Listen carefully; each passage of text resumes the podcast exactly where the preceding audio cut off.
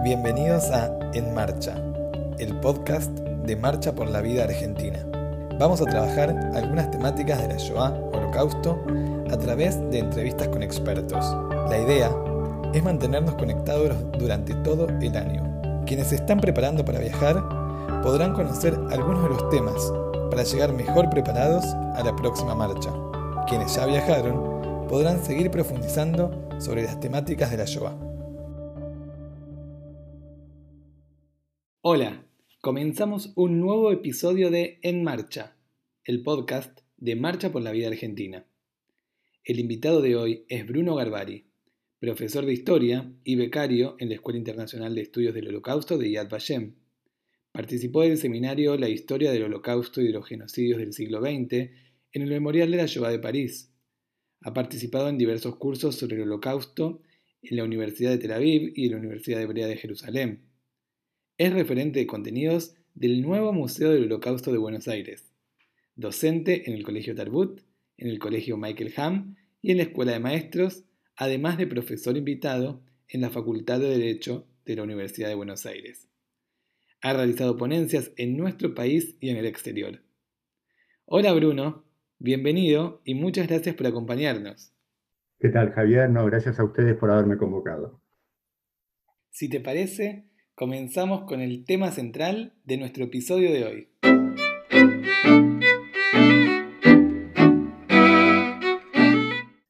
En el último episodio conversamos sobre el proceso de guetoización y cómo al comenzar la Segunda Guerra Mundial y la ocupación nazi de Polonia se llevó a cabo la concentración de judíos del este en los guetos. Pero la invasión nazi a la Unión Soviética produjo un quiebre. Bruno, ¿qué cambió para los judíos y qué cambió en los planes de los nazis? Sí, es, muy bien lo que vos decís. Eh, la invasión a la Unión Soviética, la denominada Operación Barbarroja, cambió completamente la política antijudía. Eh, hasta ese momento, eh, los judíos estaban concentrados en guetos a la espera de soluciones territoriales. Soluciones territoriales que habían fracasado, como la del Plan Nisco, que era enviar a los judíos el distrito de Lublin, que fracasó. Después con la caída de Francia hubo otra, otra solución territorial, que fue el plan Madagascar, de enviarlos a Madagascar, que también fracasó. Entonces la política eh, antijudía estaba estancada. Si los judíos estaban concentrados en los guetos, donde sus condiciones de vida se deterioraban terriblemente con el transcurso de los meses, eh, y eh, los nazis con la invasión a la Unión Soviética van a encontrar em, una, forma de destrabar esta política. ¿sí? ¿Por qué? Porque los nazis plantearon eh, cuatro utopías en el momento de invadir a la Unión Soviética, cuatro utopías que no se cumplieron. Eh, la primera era la Blitzkrieg, la guerra relámpago. Esa guerra relámpago que habían conquistado toda Europa, ¿sí? que era un ejército imbatible, pensaban que en seis meses el coloso soviético iba a caer. Para diciembre, ¿sí? ya para, para Navidad, los alemanes, los soldados alemanes estarían en su casa. Eso fracasa porque los alemanes son derrotados en la batalla de Moscú. Si hubiesen ganado esa batalla, si se cumplía esta primera utopía, venía otra que era el plan de hambre. ¿Cuál era el plan de hambre? ¿Sí? Eh, ¿Qué hacer con los millones de ciudadanos soviéticos?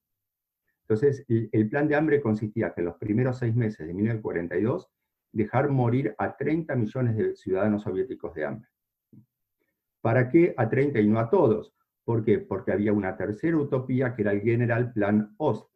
Este plan era colonizar lo que era la Unión Soviética Occidental con 10 millones de colonos eh, alemanes y que utilizarían ¿sí? para su trabajo mano de obra eh, soviética.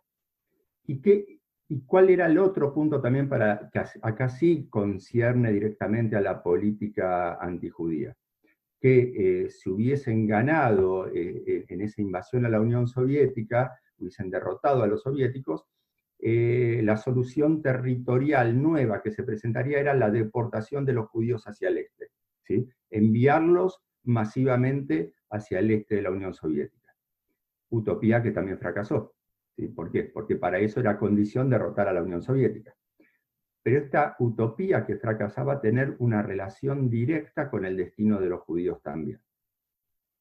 Entonces, em, eh, inicialmente, ¿sí? Eh, cuando el 22 de junio de 1941 empieza la invasión, acá tenemos que tener en cuenta que esta fue una guerra totalmente distinta a la que venían llevando a cabo eh, los alemanes en otros contextos.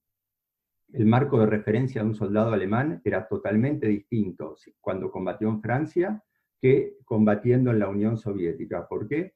Porque la Unión Soviética representaba el Lebensraum. que era el Lebensraum? El espacio vital, ¿para qué? Para que Alemania pudiera transformarse en una potencia. La Unión Soviética tenía absolutamente todos los recursos, las materias primas necesarias que necesitaba Alemania para transformarse en una potencia. Y por otro lado, y por otro lado eh, se combatía contra el enemigo ideológico, el judeo-bolchevismo. Esta asociación de los nazis de que el comunismo está muy vinculado con el judaísmo, ¿sí? este era el gran enemigo y de la derrota de este enemigo dependía el futuro de Alemania. Era una lucha por el futuro para ellos. Por eso los nazis no respetaron ningún convenio internacional de guerra. Hubo un decreto llamado Decreto Barbarroja, donde no iban a castigar a los soldados alemanes por matar civiles soviéticos, y las estadísticas que están brindando últimamente es que bajo la ocupación nazi murieron 27 millones de soviéticos entre militares y civiles. Es una cifra enorme, enorme, y también para tener en cuenta cómo estas utopías también eh, de limpieza étnica y también raciales, ¿no? de considerar a otros grupos humanos como subhumanos, ¿sí? Eh, eh, se vio perfectamente en el trato que le dieron a los prisioneros de guerra soviéticos.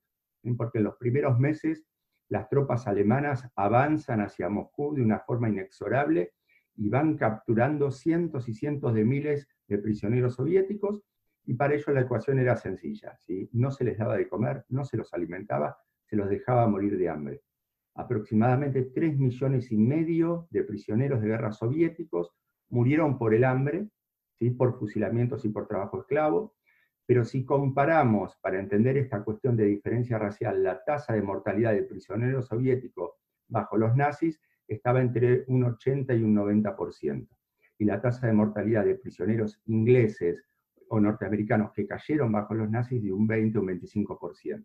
Esas diferencias muestran las concepciones raciales diferentes que tenían los nazis de distintos grupos humanos. Me contaste un poco cómo cambió el plan de los nazis. ¿Cómo afectó todo esto a los judíos?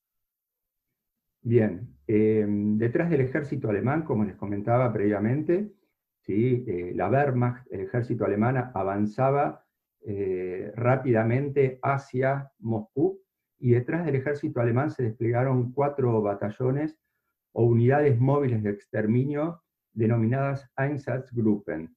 Los Einsatzgruppen iban detrás del, ejército alemán y comenzaron fusilamientos sistemáticos contra eh, comisarios políticos soviéticos y contra elementos, ellos eh, consideraban elementos que generarían peligro en la zona de ocupación. Dentro de estos elementos, lo digo entre comillas, eh, estaban los judíos. ¿sí? Hay que tener en cuenta que era una lucha contra el judeo-bolchevismo eliminando a los judíos eh, provocaría el derrumbe también eh, de, los soviéticos. También hay, varias teorías de, por qué también empiezan a, matar a los judíos de la Unión Soviética. Otra también era la alimentación, era por qué, cómo matar a los, cómo, cómo alimentar a esta población que iba quedando bajo la ocupación nazi. Y, eh, una cuestión obviamente racial que hay detrás de esto, en la cual empiezan matando a, hombres entre 17 y 45 años, y ya en agosto de 1941 empiezan a matar a hombres, mujeres y niños. O sea que ya en agosto de 1941 los nazis empiezan a llevar a cabo un genocidio de judíos dentro de los territorios que había ocupado la Unión Soviética y dentro de la Unión Soviética. ¿sí? ahí ya tenemos un genocidio. ¿Esto es la, es la famosa solución final? ¿Sí? No, no es la famosa solución final, porque en la solución final hablamos del exterminio de todos los judíos europeos. Acá estamos hablando que los nazis comienzan a matar a, los judíos que se encontraban en este territorio. Inicialmente van a empezar fusilando y después van a empezar a hacer una selección, los van a empezar a concentrar en guetos y van a empezar a seleccionar entre los judíos productivos y los improductivos, y los productivos los van a dejar trabajando dentro de los guetos y los improductivos los van a ir eliminando sistemáticamente. O sea que acá vemos un cambio a la política anterior. En Polonia los habían concentrado en los guetos, no entraron en Polonia con fusilamientos masivos y después los concentraron en guetos. La Unión Soviética fusilan, ¿sí? lo que fue lo que denomina el autor Raúl Hilbert un primer barrido de fusilamiento, una etapa intermedia que los concentran en guetos y un segundo barrido donde los vuelven a fusilar y los, y los van exterminando. Entonces ahí, eh, ahí, vemos esta modalidad, ¿sí? que es, eh, estos fusilamientos es denominado el holocausto por las balas, eh, y generalmente cuando nosotros preguntamos cómo fueron exterminados los judíos durante el holocausto, la primera respuesta es, fueron exterminados en las cámaras de gas. ¿sí? Es verdad, ¿sí? aproximadamente un 57% de los judíos eh, murieron en los campos de exterminio y de concentración, ¿sí? y tenemos eh, un 28% que muere ¿sí? en, los fusilamientos y son enterrados en fosas comunes. Eh, esta cifra equivale a un millón y medio de judíos, y un 15% que murió por las malas condiciones de vida que sufrieron en los guetos. Entonces, acá sí tenemos esta forma de matanza arcaica, primitiva, del fusilamiento, que no era una, una, forma innovadora de matanza, como se iba a ocurrir después con los campos de exterminio. Durante varios episodios hablamos del problema judío y vos nombraste recién la solución final entonces yo te quiero preguntar, ¿qué es, cómo definimos la solución final del problema judío? Bien, eh, la solución final eh, nos referimos del exterminio de todos los judíos europeos. El holocausto es un genocidio, ¿por qué? Porque los nazis tuvieron la intención de destruir totalmente, totalmente a los judíos como un grupo racial. ¿sí? En un genocidio puede haber una intención total o parcial con los judíos fue total. Y si generalmente hablamos que los genocidios se producen dentro del territorio de un país, ¿sí? acá como característica distintiva vemos la globalidad, la totalidad. Si los nazis no quieren matar solamente a los judíos de Alemania, los nazis deciden matar a todos los judíos que estaban bajo la ocupación alemana, quieren que sus países aliados entreguen a los judíos también para ser exterminados. Entonces, eh, cuando hablamos de solución final, hablamos de una concepción total. ¿sí? ¿Cuándo se toma esta decisión? Eh, los historiadores eh, en parte no se ponen de acuerdo en el cuándo. ¿Por qué? Porque no hubo una orden escrita por parte de Hitler en el que dijera a partir de la fecha vamos a exterminar a todos los judíos hay, distintas posiciones frente a esto en función de los hechos. Entonces, tenemos, eh, si hay un consenso que fue en el otoño de 1941, para algunos de los historiadores precisamente entre septiembre y octubre. ¿Por qué? Porque mm, en esas fechas los, los, los nazis toman ciertas medidas que son indicadores de que podría haberse tomado esta decisión. Por ejemplo, eh, comienza la construcción de dos, se, decide la construcción de dos campos de exterminio, que van a ser el campo de Helmno y el de Belzec. Eh, se empieza a experimentar con el ciclón B, que va a ser lo que van a utilizar para gasear a los judíos en Auschwitz. Si se empieza a experimentar con prisioneros polacos y soviéticos en Auschwitz I con el ciclón B. Em, empieza la deportación de judíos alemanes hacia el este. Empiezan a enviarlos, muchos de ellos van al gueto de Lodz, y otros aguetos que están en los países bálticos. Eh, ese es otro indicador importante. Otra, otro, punto, otro punto importante es que también se prohíbe la emigración de los judíos alemanes. Hasta ese momento, eh, cuando Hitler subió al poder, no, no, tuvieron la intención de exterminar a los judíos, ¿sí? sino que el propósito de ellos era la emigración judía alemana, que emigraran, que se fueran. Bueno, ya en octubre del 41 prohíben la emigración. Para un historiador como Christopher Browning, por ejemplo, este es un indicador de que acá ya decidieron la solución final de la cuestión judía. Para otros no. Para otros ellos hablan de que fueron, digamos, soluciones locales, iniciativas locales que van tomando eh, los nazis que están a cargo de distintos distritos, y que esas iniciativas locales toman forma después como un plan que deriva en un plan genocida que fue la solución final. Por ejemplo, ellos dicen, bueno, la decisión de la construcción de Belzec y de Helmno fueron decisiones locales, y no estaban pensados para un exterminio de todos los judíos. En la medida que después van avanzando, van tomando noción, si los jerarcas, de que se puede matar a todos los judíos. Entonces, eh, eh, eh, ese es, una, es otro punto que ellos tienen. El otro punto importante es el fracaso de la utopía de deportarlos hacia el este. Los nazis sufren su primera gran derrota en la batalla de Moscú, y esa gran derrota impide esta solución territorial. No nos podemos deportar al este porque para eso habría que esperar a que pase todo el invierno, hacer una nueva ofensiva en la primavera del año siguiente, y si llegaban a ganar, ¿sí? Eh, recién ahí podría tomar nuevamente forma esta deportación de los judíos hacia el Entonces, el fracaso de esta nueva solución territorial ¿sí? es la que impulsa la decisión de matar a los judíos, sumado a otro ingrediente muy importante, que fue el ingreso de Estados Unidos en la Segunda Guerra Mundial. El 7 de diciembre de 1941, Japón ataca Pearl Harbor eh, y Estados Unidos entra en guerra con Japón.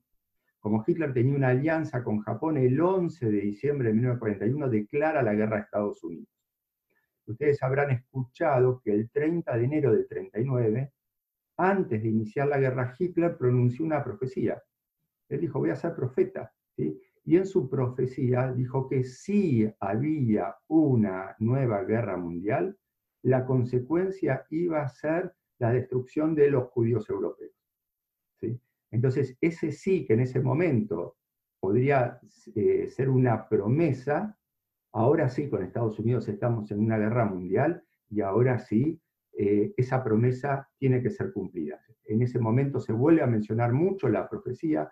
Hitler tiene eh, el 13 de diciembre una reunión con varios de sus jerarcas y en las inscripciones de los diarios que aparecen después de esa reunión diario de Goebbels, por ejemplo, en el diario de Himmler, en eh, eh, palabras escritas por Rosenberg también, eh, bueno, a los judíos, ¿sí? o hay que tratarlos como a los partisanos, o ya la profecía se está cumpliendo, estamos barriendo del mapa, empezaremos a barrer del mapa a los judíos, etc. Entonces, para muchos, ese diciembre del 41 marcó la decisión del exterminio de todos los judíos. Más allá de las dos posiciones, ¿sí? hay un consenso que fue en 1941.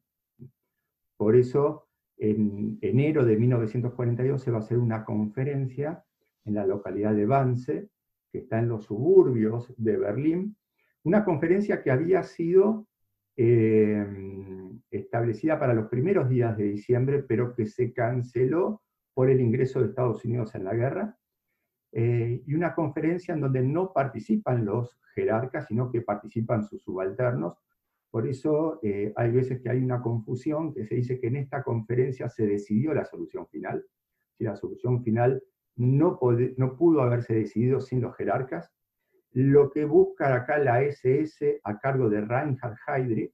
Heydrich eh, estaba bajo Himmler en la SS, y hay historiadores que dicen que si Hitler y Himmler fueron los arquitectos del holocausto, Heydrich fue el maestro mayor de obras. Y Heydrich fue quien, eh, quien materializa esas expresiones, esos deseos de, los jerarcas. Él es quien busca los canales de cómo implementarlos. Y en la conferencia de Vance son convocados todos los organismos que estarían involucrados en la deportación de los judíos hacia el este. Y ahí queda muy claro que son las SS quienes van a manejar esta cuestión judía, ¿sí? y lo que se estableció allí es que los judíos serían deportados al este, no se mencionan los campos de exterminio en las actas, porque Adolf Eichmann, que fue el secretario de esa reunión, eh, tipeó las actas y en las actas figura que los judíos serían deportados al este, donde serían sometidos a trabajos y en donde muchos morirían por las inclemencias, ¿no? porque estamos hablando el este ruso por las inclemencias, moriría la gran mayoría, y que los que quedarían, los judíos restantes que quedarían, serían los más peligrosos, los más peligrosos, eh, ¿Por qué? Porque fueron los más fuertes en sobrevivir y que a ellos habría que someterlos a un tratamiento especial. Hoy sabemos que los nazis manejaban eh, muchos eufemismos, manejaban un, lenguaje camuflado, si en vez de decir deportación ellos decían reasentamos a los judíos, en vez de deportarlos hacia los campos, los reasentamos en otros territorios.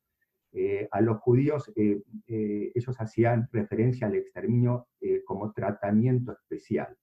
Entonces, por más que no esté escrito eh, eh, de una forma explícita, pero sí eh, lo que está en las actas que dicen que la mayor parte de los judíos moriría por, por las condiciones de trabajo y los que sobrevivían tenían que darles un tratamiento especial, que sabemos que es la muerte, ya entendemos perfectamente que en esas actas están hablando de un exterminio de los judíos. Y también en las actas figura una estimación, una estimación de los judíos por país que tendrían que deportar, divididas en los que estaban bajo la ocupación alemana, eh, y por otro lado la de los países aliados y de los países que no se habían conquistado, países enemigos o países neutrales, y el número total es de 11 millones. O sea que ahí, ahí podemos tener la prueba de la intencionalidad de destrucción total que tenían los nazis hacia los judíos. Quería matarlos a todos, a todos. Otra pregunta que, me surge para, para dejar claro, para pasar en limpio, nosotros veníamos hablando de campos de concentración y ahora nos introducimos en campos de exterminio. ¿Cuáles son las diferencias entre uno y otro? Bien, eh, si los campos de concentración fue una modalidad que abrieron los nazis inmediatamente después de que Hitler eh, subió al poder, ¿sí? cuando se abrió el campo de Dachau y sucesivamente otros campos dentro de Alemania, en donde eh, en esos campos eh, fueron poblados no por judíos, porque como dije inicialmente, los nazis no tuvieron la intencionalidad de enviar a los judíos a los campos, sino para los propios arios, los opositores políticos, comunistas, socialdemócratas, también fueron estos campos testigos de Jehová, homosexuales, eh, criminales, eh, elementos que ellos consideraban asociales. ¿Sí? Por, dar por dar un ejemplo de la función de estos campos, ellos buscaban reeducar a estos arios a través del trabajo forzado, por eso el famoso el trabajo libera que uno puede encontrar en los campos, eh, y poder reeducarlos para que pudieran reinsertarse en la sociedad. Eh, nosotros lo que vemos acá con la cuestión judía cuando se decide matar a los judíos es un concepto diferente. ¿sí? Por un lado, si vemos que a los judíos los estaban matando a través de los fusilamientos. Los fusilamientos traían serias consecuencias a los perpetradores. Eh, tenemos que entender que eh, las matanzas sistemáticas que hacían eran a hombres, mujeres y niños. Tenemos que entender que quienes por más que suene, eh, suene feo, eh, tenemos que humanizar al perpetrador. ¿sí? Humanizar, eh, lo, que me refiero con esto no es justificarlo, sino entender que eran personas comunes y corrientes quienes hicieron esto. ¿sí? Porque si nosotros lo sacamos de esta categoría humana, ¿sí? esto lo han hecho, no sé, lo han hecho, no sé, dementes, locos, y no es así. Entonces, si nosotros eh, humanizamos y comprendemos que esto, eh, el holocausto, eh, es, una consecuencia también de la condición humana, si podemos mantenernos alertas de que esto puede volver a ocurrir.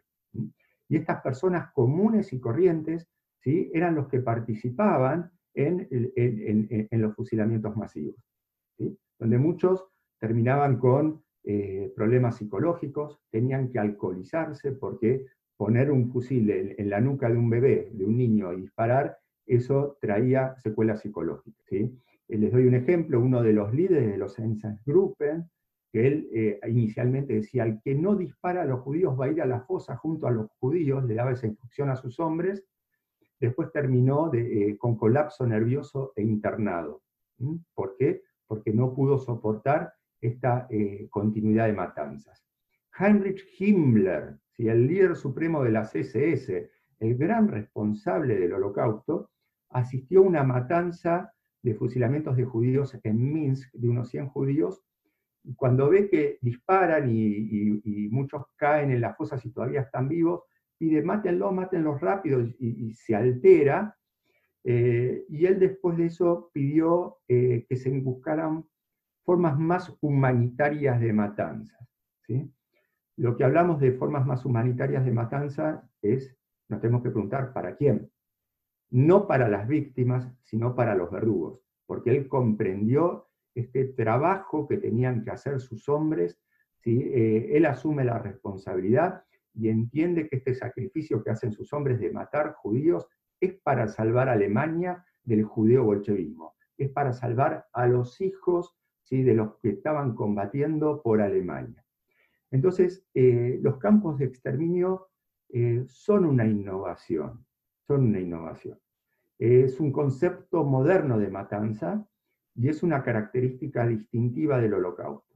¿sí? Eh, veíamos que a los judíos los estaban fusilando y hablábamos de, de una forma arcaica. En los campos de exterminio podemos ver la modernidad en la matanza. ¿Por qué? Porque vemos eh, estas industrias, estas fábricas de muerte, una forma industrializada de matanza en donde la burocracia estatal está muy presente. ¿Sí? ¿Por qué? Eh, porque esta burocracia estatal eh, participa en la matanza de una forma indirecta. ¿no? Está el, famoso asesino de oficina, el asesino de escritorio, que no se ensucia las manos con sangre porque no mató a nadie, pero es el que decide tantos judíos de tal, de tal localidad van a ser deportados, van a tener que estar en una estación de tren a determinada hora, un tren va a tener que recogerlos, los va a tener que transportar. Y así vemos como hay una cadena con un, y que cada eslabón de esa cadena diluye su responsabilidad en la matanza. ¿sí? No es lo mismo el que disparó ¿sí? en la nuca a un niño, como decíamos, que tuvo un contacto directo con ese niño, con el que no ve la matanza. Entonces, el asesino de oficina da la orden, pero él lo mató, él no ve morir. Entonces no siente que la responsabilidad le recae en él.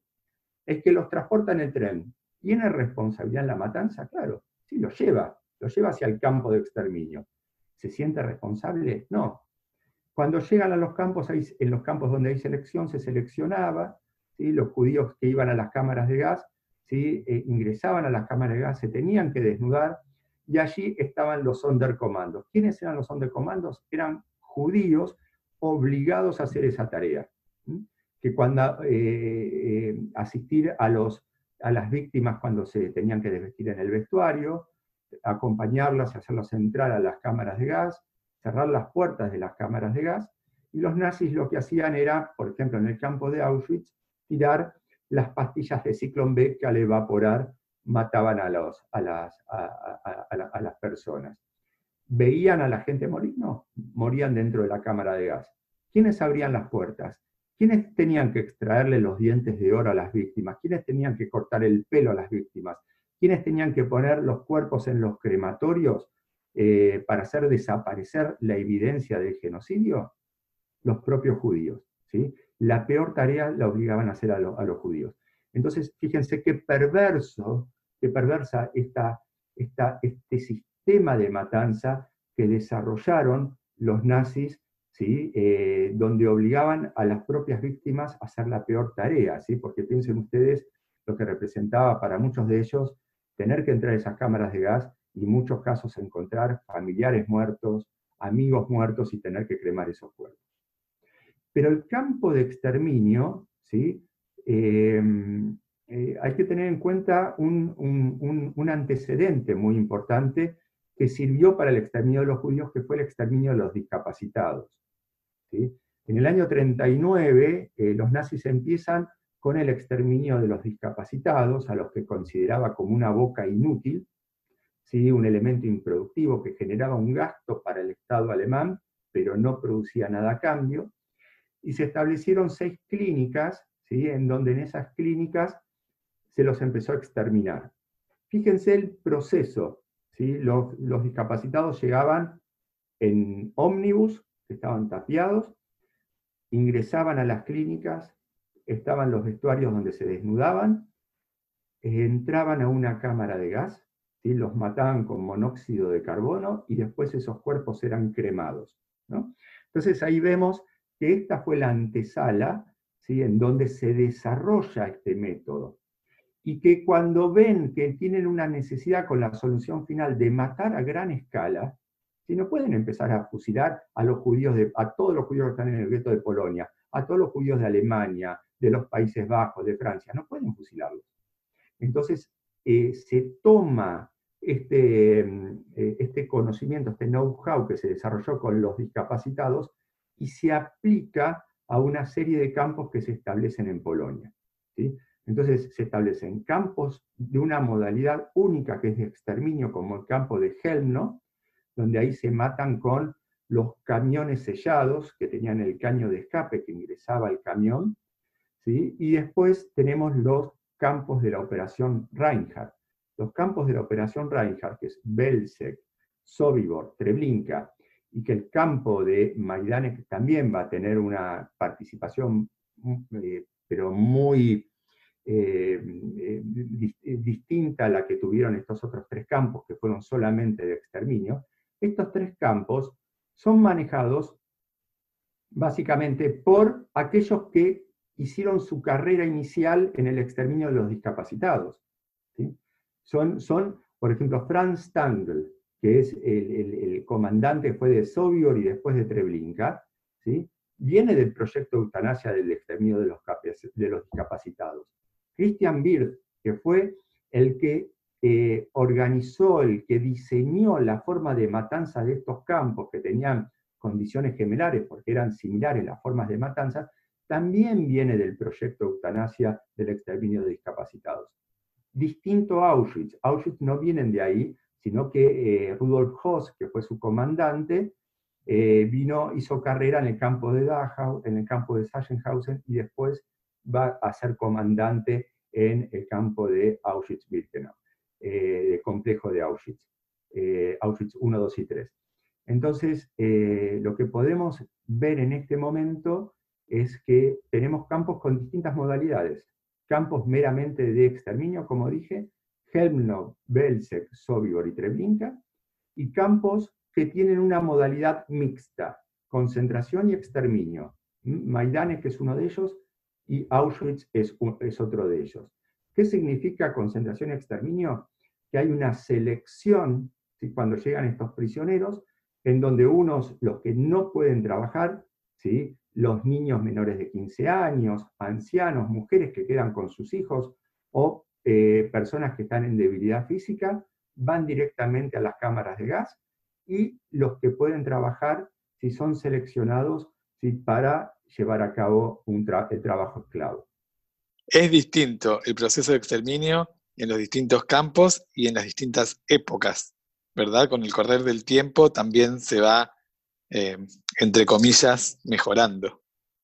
Em, sí, sí, cada, cada comandante tenían su, propio libreto, los de la, eh, los campos de la operación Reinhardt, donde se exterminan a los judíos de la gobernación general, ¿sí? de la parte de la Polonia ocupada, eh, piensen que 1.650.000 judíos murieron en, esos campos y el campo de Treblinka eh, tuvo aproximadamente 800.000 personas eh, fueron eh, exterminadas y aniquiladas en ese campo.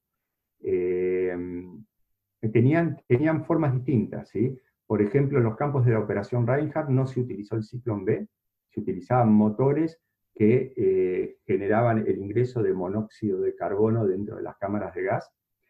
En los campos de la operación Reinhardt, eh, las mujeres y los niños se desnudaban y les cortaban el pelo antes de morir.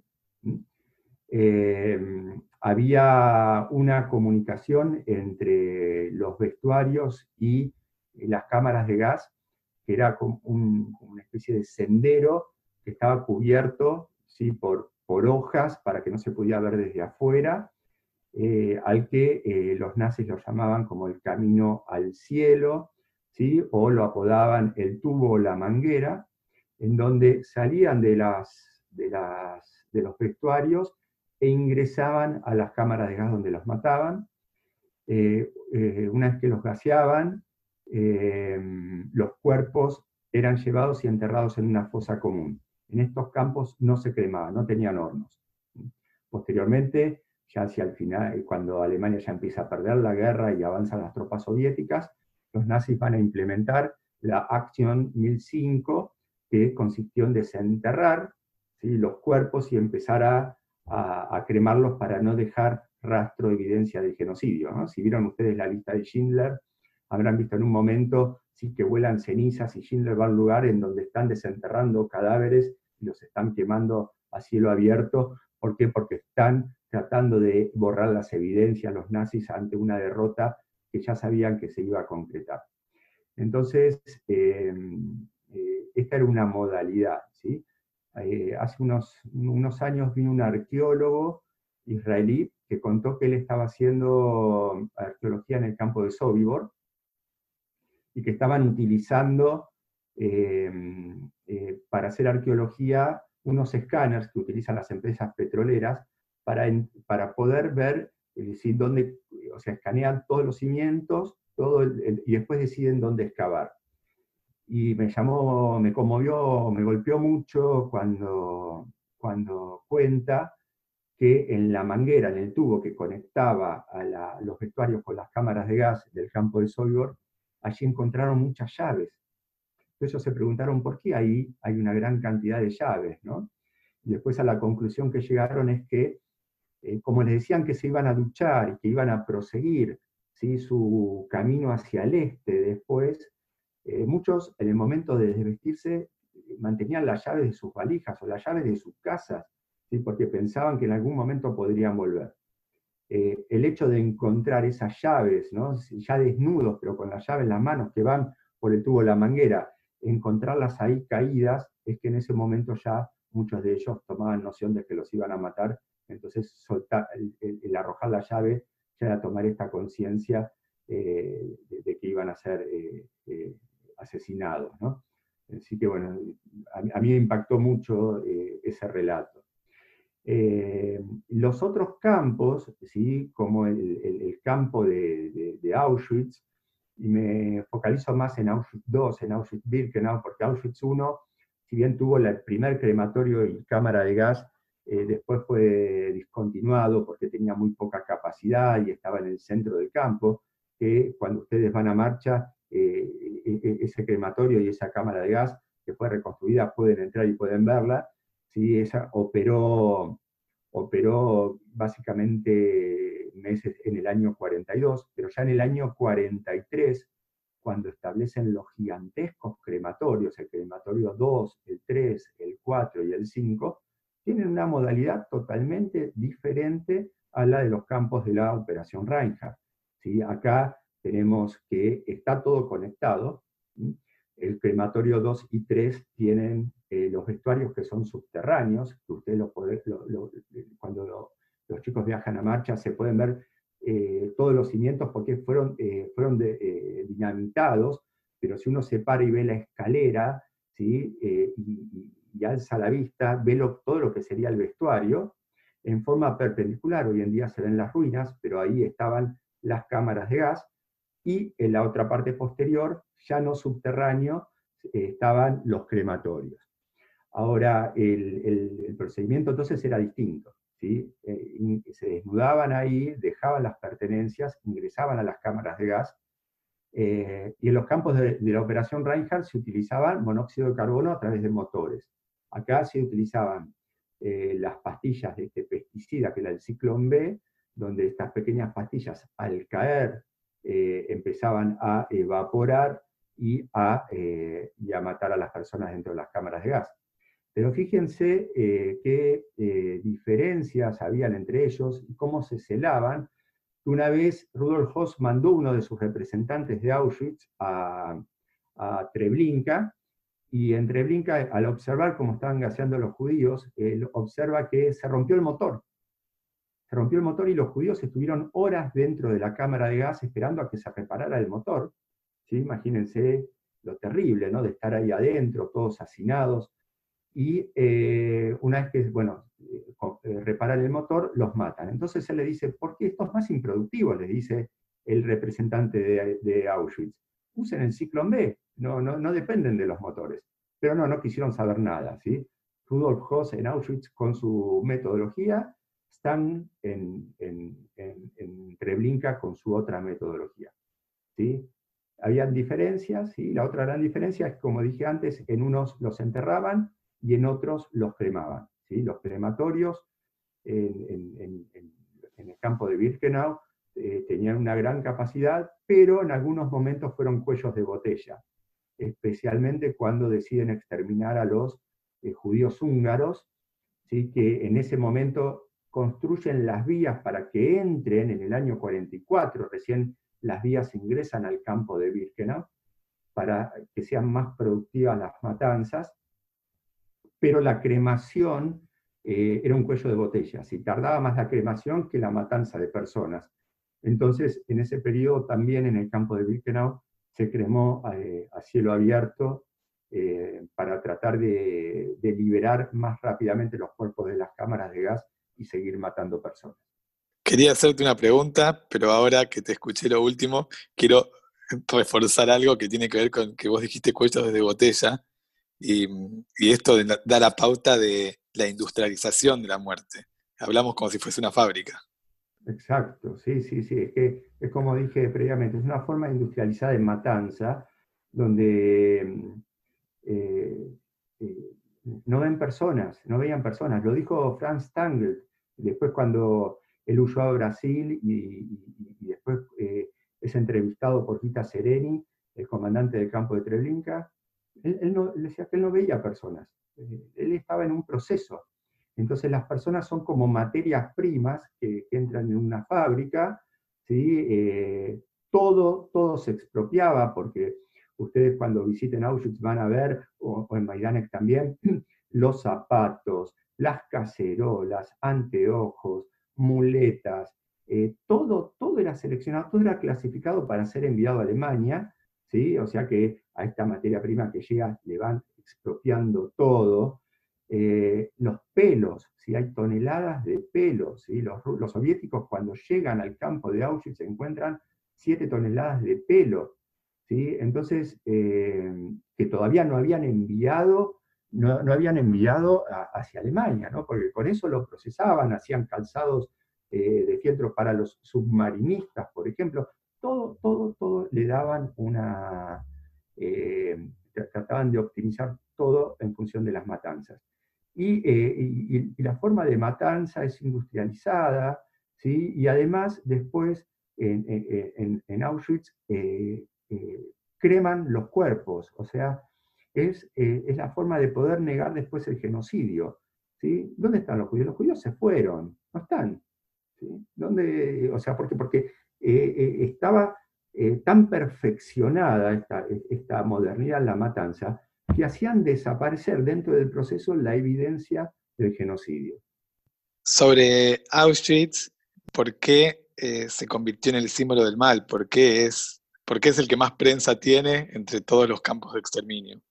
Sí, es muy buena pregunta, ¿no? Eh, eh, hay un historiador que, en un capítulo de, de su libro, Timothy Snyder, dice la paradoja de Auschwitz, ¿no? ¿Por qué? Porque todos hablamos de Auschwitz, pero si pensamos que fueron 6 millones los judíos que mueren en el holocausto, en Auschwitz murieron solamente un millón. ¿sí? Entonces, eh, cuando nos focalizamos tanto en Auschwitz, perdemos el eje, perdemos la dimensión de cómo murió el resto de los judíos. ¿sí? Entonces, para muchos, los otros campos son totalmente desconocidos, ¿sí? Pero si hablamos de los campos de la Operación Reinhardt, ¿sí? Eh, en esos campos murieron, como dije previamente, más gente de la que murió en Auschwitz. Eh, fíjense que mm, los nazis empiezan el exterminio, como les dije, con la Operación Barbarroja, con los fusilamientos. en junio de 1941. Entre junio de 1941 y enero de 1943, hablamos de un plazo de 20 meses, el 75% de los judíos muertos en el holocausto fueron exterminados. Fíjense la rapidez ¿sí? con que se llevó a cabo el genocidio. Y cuando la mayor parte de los judíos fueron exterminados, Auschwitz tenía un rol secundario, porque Auschwitz se concibió como un campo de concentración para polacos no judíos inicialmente. Y después va a tomar, ya en el año 42, va a empezar con el exterminio de judíos. Y eh, en el año 42, que es el año de mayor muerte de judíos, Auschwitz tuvo, digamos, una presencia muy, muy, eh, eh, una presencia secundaria, porque ni siquiera estaban los cuatro grandes crematorios construidos. Tuvieron que habilitar en las afueras de Birkenau dos granjas como cámaras de gas. Entonces, sí, en el año 43, que ya es los campos de la operación Reinhardt dejan de funcionar y eh, porque los judíos de la gobernación general ya habían sido eh, mayoritariamente exterminados. Ahí empieza a tomar predominio el campo de Auschwitz ¿sí? y se va a transformar en un gran pulpo donde van a llegar mayoritariamente eh, los judíos de los distintos países europeos hacia Auschwitz. En el año 43 y en el año 44 incrementa enormemente su producción de, muerte con el exterminio de 450.000 eh, judíos húngaros. Para ir cerrando, yo quería leer una frase que, que está en el libro de los hundidos y los salvados de Primo Levi, que él dice que recuerdan que los soldados de la SS se divertían eh, al advertir a los prisioneros que de cualquier manera que termine esta guerra, la guerra contra ustedes la hemos ganado. Ninguno de ustedes quedará para contarlo, pero incluso si alguno lograra escapar, el mundo no lo creería. Tal vez haya sospechas, discusiones, investigaciones de los historiadores, pero no podrá haber ninguna certidumbre, porque con vosotros serán destruidas las pruebas. Y aunque llegara alguna prueba, a, llegara a subsistir, y aunque alguno de ustedes llegara a sobrevivir, la gente dirá que los hechos que cuentan son demasiado monstruosos para ser creídos y dirá que son exageraciones de la propaganda y nos creerá a nosotros que lo negaremos todo. Sí, sí, eh, en parte, es, bueno, es verdad, bueno, los nazis no lograron eh, cumplir con, el objetivo de exterminar a todos los judíos, ¿sí? Por suerte los, aliados logran destruir a la, derrotar a la Alemania nazi y por eso no pueden cumplir este objetivo. Y sí, muchos sobrevivientes coinciden en esto. Eh, los sobrevivientes no hablaban básicamente después de, la guerra.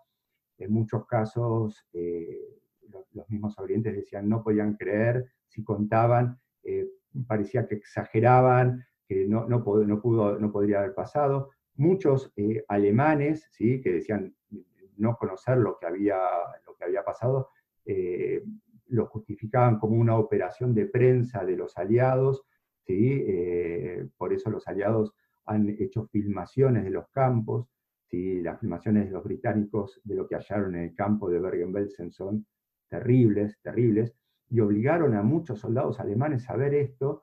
Eh, hay un documental que se llama Confesiones de un joven eh, hitleriano, y y él decía ¿no? que cuando le mostraron esas imágenes, él no lo podía creer. Él decía, esto es, eh, todo esto un montaje de la propaganda enemiga.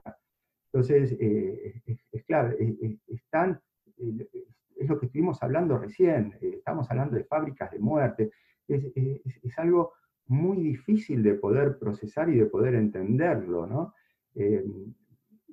Pero bueno, pero el holocausto es uno de los genocidios, o es el genocidio más documentado, ¿no? Porque eh, eh, tenemos eh, desde imágenes fotográficas, tenemos documentos, el propio álbum de Auschwitz que nos muestra a los judíos húngaros en las plataformas, en la selección, yendo hacia las cámaras de gas, o está fotografiado, eh, los, los fusilamientos, los testimonios, los testimonios de, testimonios de perpetradores, todos los testimonios de las víctimas, de los sobrevivientes, eh, pero, es, pero es algo muy, muy difícil, ¿sí? hasta las mismas familias, los sobrevivientes no querían contar para que, mm, para, para no generar una carga a sus hijos de lo que pasó. Eh, es una, una, situación muy, muy, eh, muy difícil de sobrellevar y de poder internalizar, y con el transcurso del tiempo, sí, muchos se animaron a hablar, ¿no? Pero bueno, hubo varias cosas en, el Estado de Israel, el, juicio Eichmann eh, hizo que la sociedad israelí abriera los ojos de lo que, de lo que fue sobrevivir al nazismo, que sobrevivir no fueron solamente eh, los héroes del levantamiento del gueto de Varsovia, los que llevaron la resistencia armada, sino aquellos que, que resistieron ¿sí? por medio del trabajo, por medio eh, de, la, de mantener la religión, tratando de educar a los niños. O sea, un día de vida más en ese contexto fue un acto de resistencia. Y cuando se empezó a ver eh, tener esta mirada de los sobrevivientes, los sobrevivientes fueron avanzando, si la lista de Schindler también eh, ayudó mucho, ¿por qué? Porque Spielberg después eh, arma la Shoah Foundation y sale por el mundo a filmar testimonios, y a partir de ese, momento también hay un quiebre en donde los sobrevivientes hablan y ya empiezan a hablar a la comunidad, a los colegios, ¿sí? y por suerte hemos podido escuchar eh, sus voces. No de todos, hay muchos que nunca quisieron hablar, pero muchos se animaron a dar testimonio para que nosotros tomemos eh, la iniciativa de escucharlos y seguir transmitiendo para que esto no vuelva a cumplirse. Hemos tenido el honor de tener a Bruno Garbari, nos acompañó en este episodio. Gracias Bruno por tus aportes, por tus conocimientos, por tu forma de contar una de las partes más terribles de, estos episodios, pero lo hiciste con, con mucha tranquilidad y, con un tono de voz que, nos ayuda un poco a, comprender lo incomprendible o a saber más sobre esta parte más, más dolorosa del estudio de Tayoba. Gracias a vos, Javier, gracias eh, por haberme convocado, ha sido un gusto, me sentí la verdad muy bien en esta charla que hemos tenido. Y bueno, esperemos que, sirva, ¿sí? que quienes viajen a marcha tendrán un viaje, eh, viaje que realmente eh, les va a llegar y les va a calar muy hondo en su vida. Aquí terminamos por hoy. Nos encontramos la semana que viene en un nuevo episodio de En Marcha, el podcast de Marcha por la Vida Argentina.